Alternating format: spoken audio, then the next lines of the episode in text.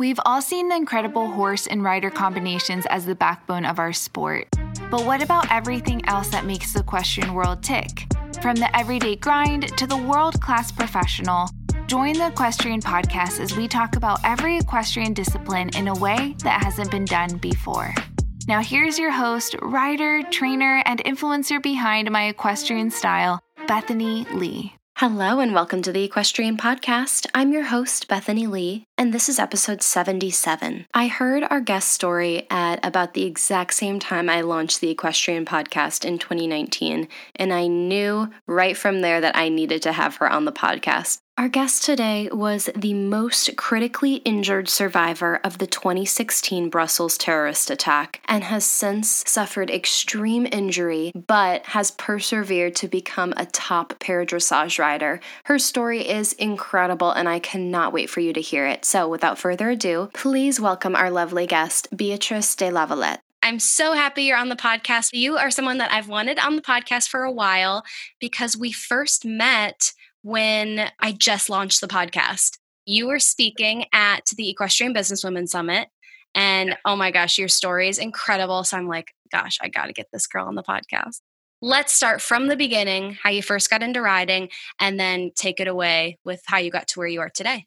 Well, it was kind of a family thing to do. My mom rode for since she was a child, and then my dad rode a little bit when he was young, and then both my older brothers rode. So, and me being ultra competitive, I had to be better than they are at everything. So followed in their footsteps, but I'm the only one that continued into a professional level. And was that dressage? What type of riding were you first introduced?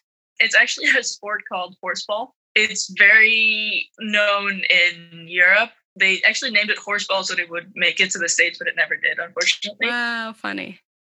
It's basically Quidditch on horses. wow. Yeah. That's wild. And it's still played there in Europe, but I've never heard of it here. So, yeah. where are your parents from? Where did you grow up? What did that geographical dynamic look like? Uh, so, my dad's half French, half, half American. My mom's American, grew up in, in Connecticut.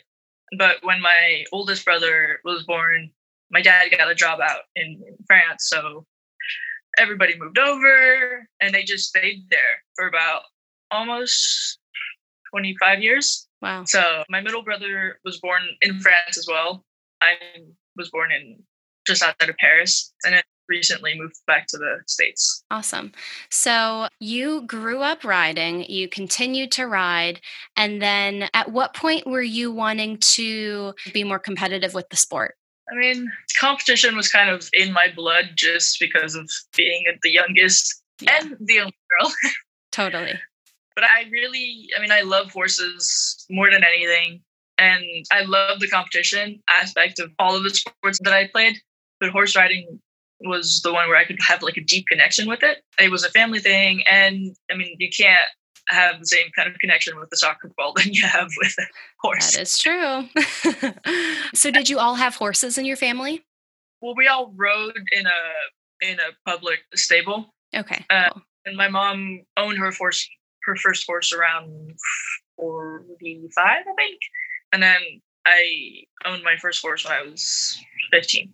Okay, awesome. So you were riding, you were competitive. At what point were you like, I think I want to have this be a big part of my life? Honestly, after the accident. okay. Yeah. So uh, before yeah. the accident, it was just kind of like, yeah, this is my thing. Like, I like to try to like show everyone that I'm better than my brothers. This is fun, that sort of thing. Okay. So then take me to what that looked like in 2015. 2015 or 2016? Oh, 2016. Sorry. Yeah. I was just in high school. I was a junior and I was going to ride my horse every day my horse was like maybe two miles from my school, so I could just pop over. It was very easy right after school. And then when I was leaving for the Easter holidays to actually come here to Florida, I was standing right next to the first bomber at the Brussels airport when he detonated a bomb. Wow.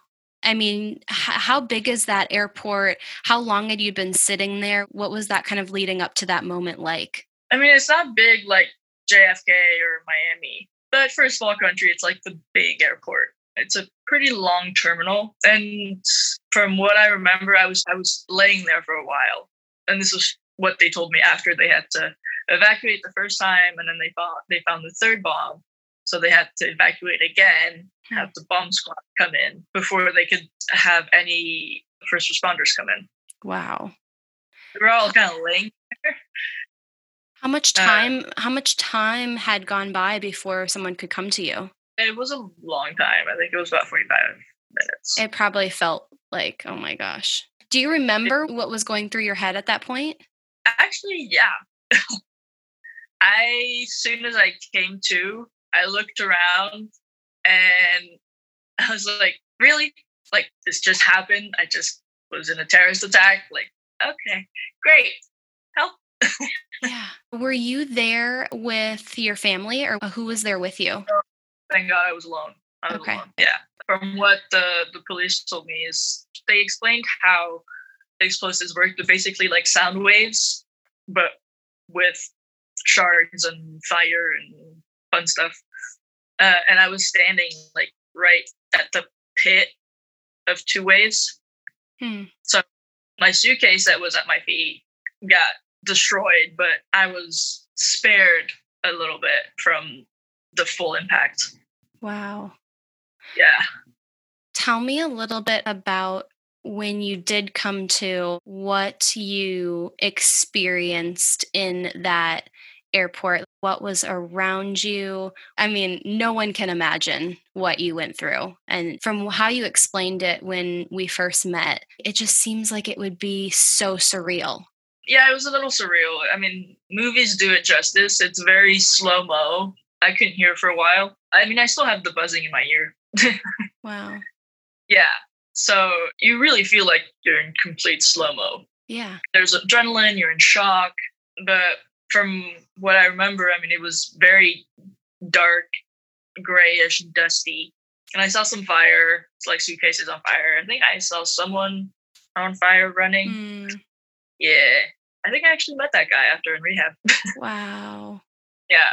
And then there was a, a woman right next to me, and I turned my head to the right, and her hair was on fire. And I, it like took me back, took me a second, and I like hit the hair like to stop it. So I have a little scar, a little burn on my finger.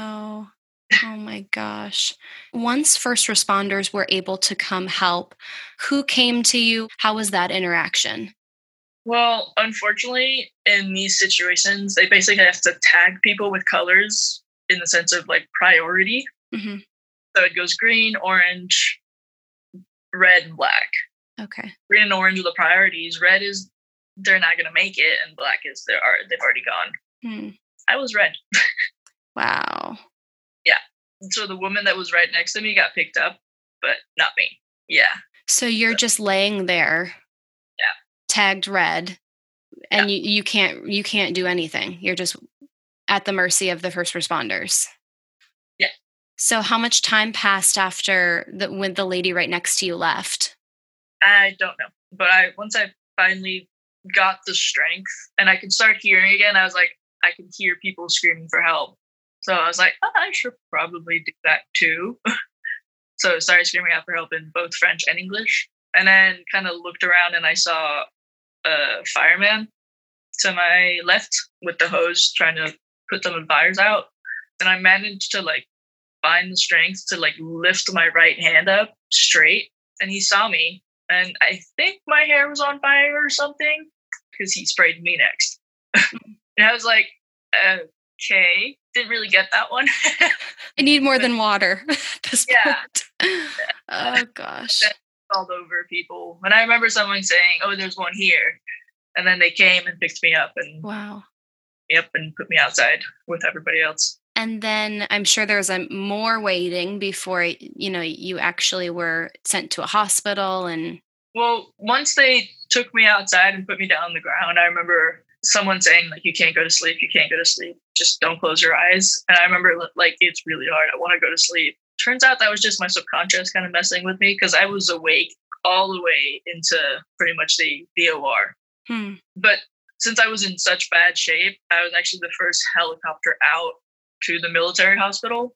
okay. So I don't think I was outside for so long. Some people were out there for like an hour. Wow. Yeah. Because I mean, even I remember when arriving to the airport, we were in traffic.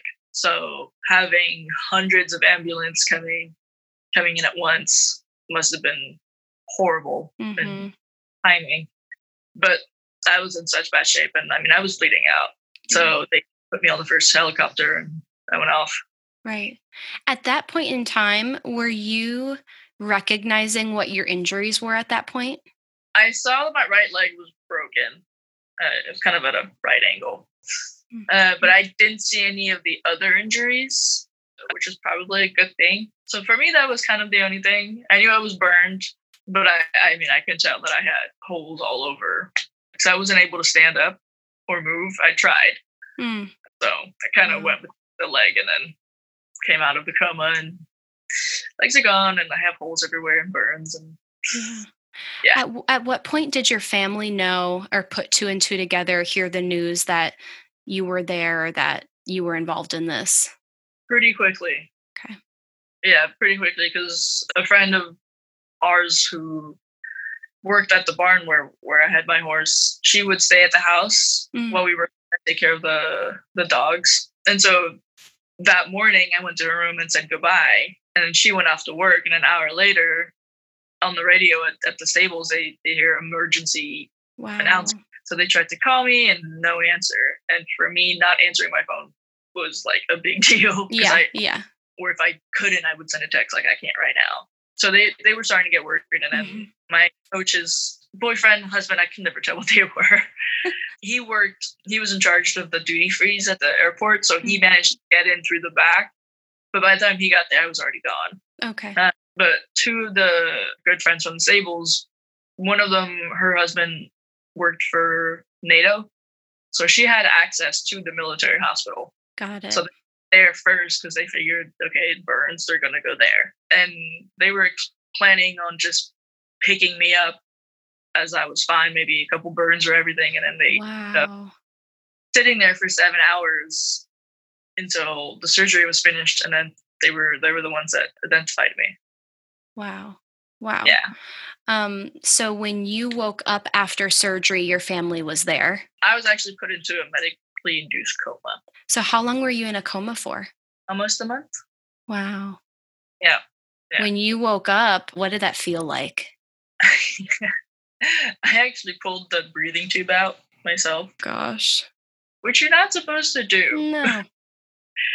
and I had my hands tied down, so they still have no idea how I did that. Wow. Yeah. Turns out I had done that a couple times during the coma. That's unreal. So, I mean, a fast forward a month, Yeah. you wake up, your family's there, Yeah, yeah. Yeah. And what are some of the thoughts that go through your head as you are waking up after this coma? Apparently, I said stuff that I knew what had happened, but I don't remember any of that. I was so foggy that hmm it, it just wasn't connecting. So, I mean, they told me, and then I saw my parents, and we cried a lot. and I didn't know about the legs until like 10 days after the coma or so, maybe two weeks. Yeah. So they would keep a pillow there. I couldn't really like sit up anyway. I was supposed to stay laying down for my back. Okay. So the first day that they like took off the pillow and while I while they were changing my bandages, like I could see them, I went in a full blown panic attack.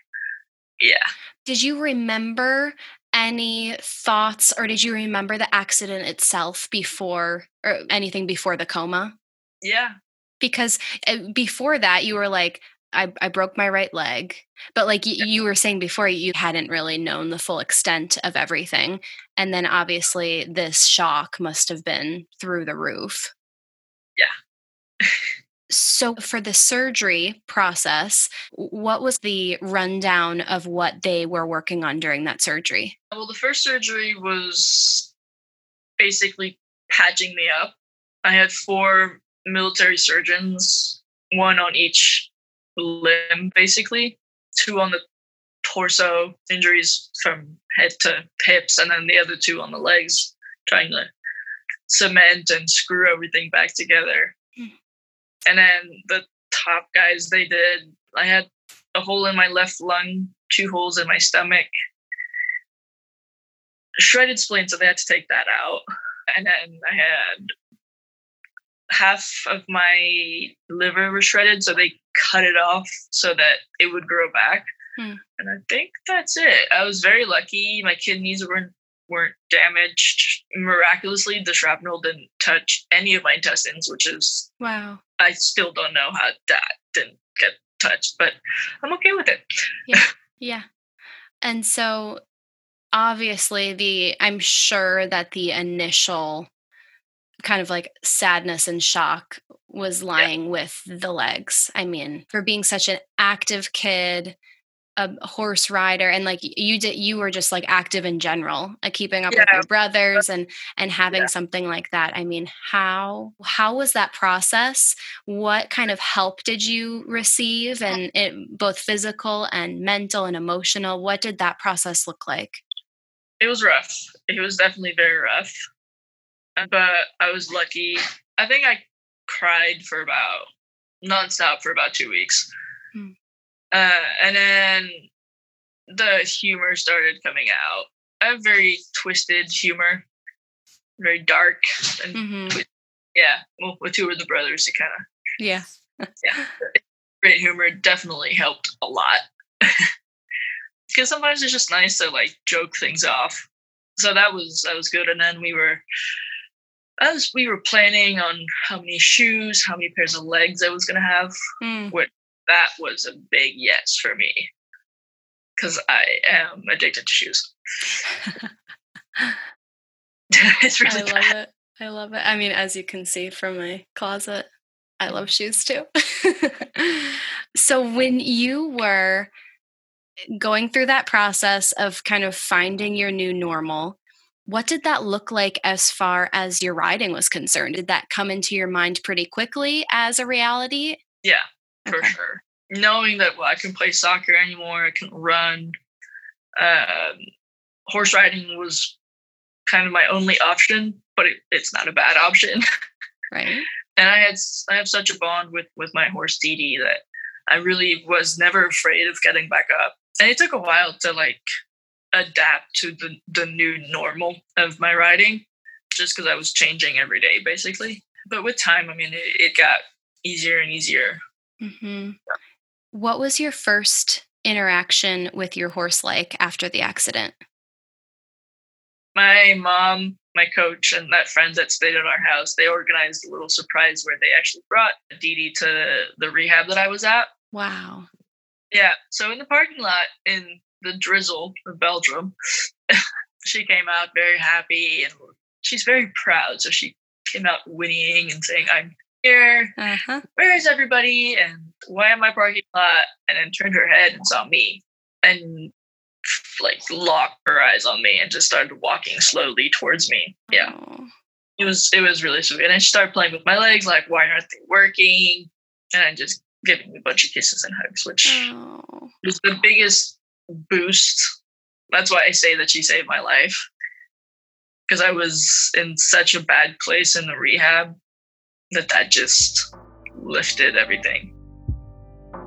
Before we get in a word from our sponsor, I want to talk about them for a little bit because I have worked with and worn Tucker Tweed equestrian products for a while now and I love them. The quality leather is amazing and I'm always wearing their Wellington wristlet and their backpack. The products are stunning.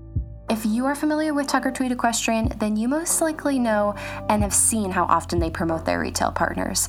With the cancellation of a number of nationwide horse shows, many retail partners are missing out on key opportunities to see and service their clients. So, to support their partner tack stores, Tucker Tweed is encouraging you to shop tack store websites during those missed horse show dates or purchase through Tucker Tweed directly, but then make sure to tag the respective tack stores in the order notes. This way, we can all support tack stores, and each tack store receives credit for any purchases made. Thank you so much for that reminder, Jill Tweedy, founder of Tucker Tweed. You are amazing, Jill. Thank you for everything that you're doing. Okay, let's get back to the episode. How long were you in the rehab facility? That one I was in for about, I think, a month and a half. Okay. And then decided I don't like this place. I'm out. yeah. So then you went somewhere else or did you go home? I went home. Okay. I was still doing outpatient there, but I, I couldn't stay there anymore. It was just too depressing. Sure. Yeah. So you went home. And what did life look like for you then? I mean, were you thinking about, okay, I guess I should probably start doing school again? Yeah, no, school was definitely part of the process. Yeah. Uh, and I was actually begging my parents to let me go back to school while I was still in the ICU, mm-hmm. which for me was kind of a big thing because I was I'm still not a school person. But no, I, I decided to go back to school that that year and finish. Um, and when I, when I was still in the hospital, my my professors came in and and helped me finish my junior year. Wow. Yeah, that's no, were, that's awesome. They were really great. Tell me a little bit about your first ride after. that was an interesting one. I bet. And you were on I, the same horse, Dee Dee, right? Yeah, that was actually like four or five days after she came to the rehab, so it happened pretty quickly, mm-hmm. which nice. But I had we had a friend that was riding her while I was away, and so I basically got on with her, with like four or five people on the sides, making sure I didn't go anywhere, mm-hmm. and Claire basically hugging me so I could mm-hmm. fall off because I I had no strength, no balance, nothing, yeah. skin and bones at that point. So that was that was an interesting first ride, and then slowly got back mm-hmm. to but the first first time I get on, we actually didn't go anywhere. I just sat up, up there. yeah.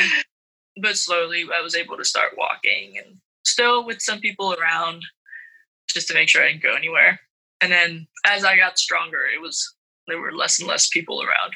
Mm-hmm. So that was nice. Yeah. And kind of fast forwarding, what does your riding look like today? like it's improved times a million. Yeah. Now I have all of the equipment that I need.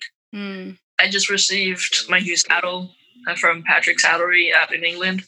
They completely did it custom. Wow. Yeah. That's so special. I think it's another mini miracle in itself that Dee Dee was jiving with this new program. A lot of times it takes a very specific and special horse to do something like that yeah, no, she was like, okay, cool, you're a little different. Let's go. Wow. So cool. Yeah. Tell me a little bit about the equipment you have now. So the new saddle. Yeah. Just kind of higher in the back.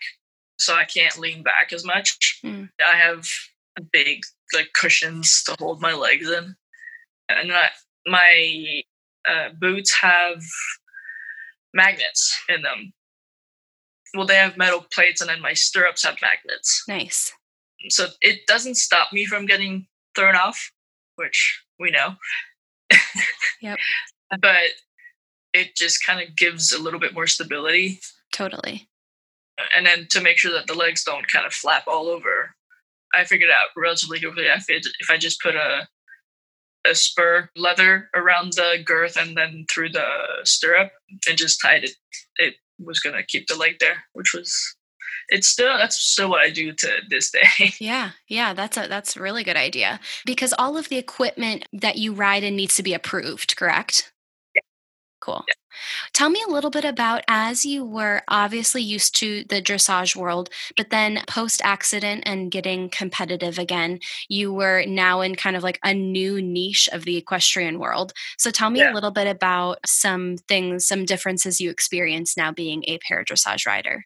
Well, to be very honest, I had never heard of this world before. Hmm. Never. How did you get uh, introduced to it? Well, after the accident, I I knew I wanted to continue sports even in a wheelchair. Research, and then when I came out to the Florida for the first time, like uh, like six months later, I met Becca Hart, who's hmm. been on the team for four Olympics, I think. Wow. Something that I think Tokyo may have been her fourth would have been her fourth. And she kind of took me under her wing and introduced me to everybody and to, nice. to this explained it all, which was very helpful. Uh, so now I kind of try to do that for other people as well. Mm, that's really cool. It, it's a hard world to get adapted to if you, especially if you've been in the regular dressage world before. I mean, it's the same sport, same competitions, but completely different levels. Mm. It, it takes a while to get used to it, but it's always easier when you have someone walking you through it and helping you. Totally. Did you have trainer or coaching switch after, or did you work with the same people? Once I moved to the States, I got a new trainer. Got it. Yeah. And tell me a little bit because I know on your Instagram bio, you had one of your big goals of being a 2020 Tokyo Olympic rider, which obviously, as we all know, is not happening in 2020. However, tell me a little bit about that process because obviously this would have been something that you would have been preparing for for years. So tell me a little bit about what went into that. And at what point were you thinking, like, you know what? I'm ready. I've been competing and I think that I can do this. I think there's a chance. Well, my first year of competition, I stayed on DD just because it, it, was my first year and I was getting introduced to the competition world, the international competition world. But after that, I was told that I needed to horse up.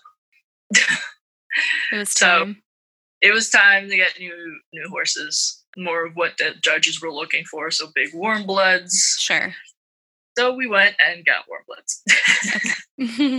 so Shayna went to to Europe, to Germany and Holland, and came back with two huge and amazing horses. Awesome. Yeah. and those are those are two that you ride still to this day. Yeah. Okay. So and Sky, who was recently introduced, yeah. So cool. So tell me a little bit about once you got those horses and started kind of getting acclimated to them and they to your program to the point where you were I, I, guess until today, until recently, when mm-hmm. just before Olympic talk was postponed, but that yeah. whole process of qualifying and whatnot. So, actually, we went to Tryon with Duna six weeks after getting her. How was that? that was uh, interesting. Definitely interesting. But it actually it went really well. So it showed me that with these big horses and knowing how to ride them and learning how to ride them, I could get these really good results. And I won two out of the three days, I think. Nice. That first week. So I was pretty pretty cool with that one. yeah, yeah, I'd say so. That's amazing. So then you were riding in what horse shows after that point? So I was still living in California, so we did the the local shows in Del Mar. So we did just so like the Halloween shows and just the the fun little shows around there and the schooling show. Okay, cool. And then for the Olympics, what were the qualifier shows looking like? They were tough. Uh, there were so the two that are in January here. So that was interesting. How did uh, those go for you? Well, very well. And I'm still learning new things about the horses and how mm-hmm. to ride mm-hmm. them. Sure. So every day was a little different, and I learned what not to do, what to do. So I mean, even today, like I'm still learning some things. Right. I've never had warm bloods before, so it was that. So these two, and then we were supposed to have. I was supposed to be in Europe right now competing with Duna. Okay. I was supposed to do the show in Waregem in mm-hmm. Belgium, Deauville in France, and come straight back to Tryon and do the qual the last qualifier show okay. in June. Well, that got canceled. Yes. How do you wrap your head around it emotionally and just and and physically for you and your horses with how much work and time and effort you put into this plan. It looked like it was going to be successful for you. Like it looked like you were going to be able to go to the Olympics. And then, oh, well, maybe next year. I uh, mean, what went through your head with that? I was very angry. Yeah. yeah. I still have some resentment to this day since they postponed it, but I also know that it's going to give me more time to get prepared yeah. and a better chance of medaling. So after I realized that, it got better. Yeah. I was like, I can I'm staying in Florida anyway, so the horses will get used to the mm-hmm. to the weather even more.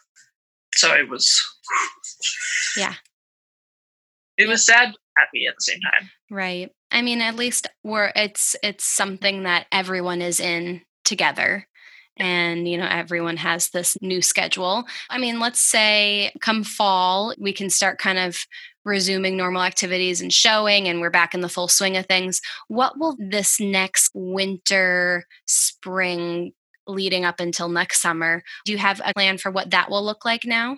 Probably the same as what i had planned for this year. Yeah yeah yeah. Did you give your horses a little bit of time off when you heard the news, or what? What did that look like in their training? Yeah, we got we just moved to a new barn, so it also gave us time to let the horses get acclimated to the new barn. Sure. Calmer, but it's also bigger, so they have more space. And nice.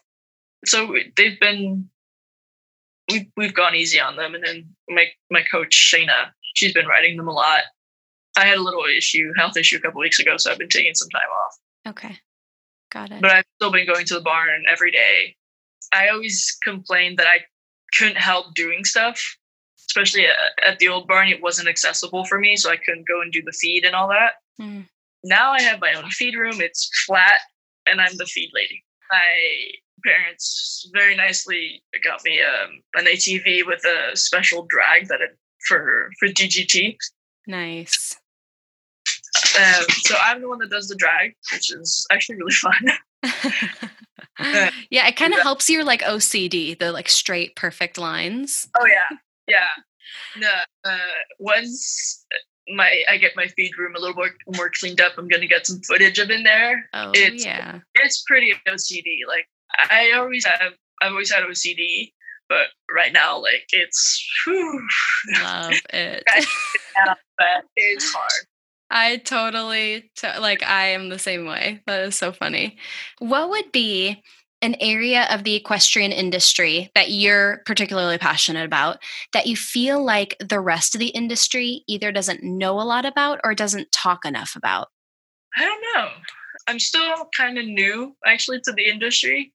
I rode my whole life, but I I never got into like the business of it or owning a barn or like the professional aspect of it hmm. So I'm still getting kind of used to all of that and like the sponsorships, being a, um, an ambassador to companies. Right. So kind of working through all of that and trying to figure it out. That's been, I think, probably the hardest for me, but I'm sure it's hard for other people. So I'm trying to learn more about it so that I can help people in the future. Mm-hmm.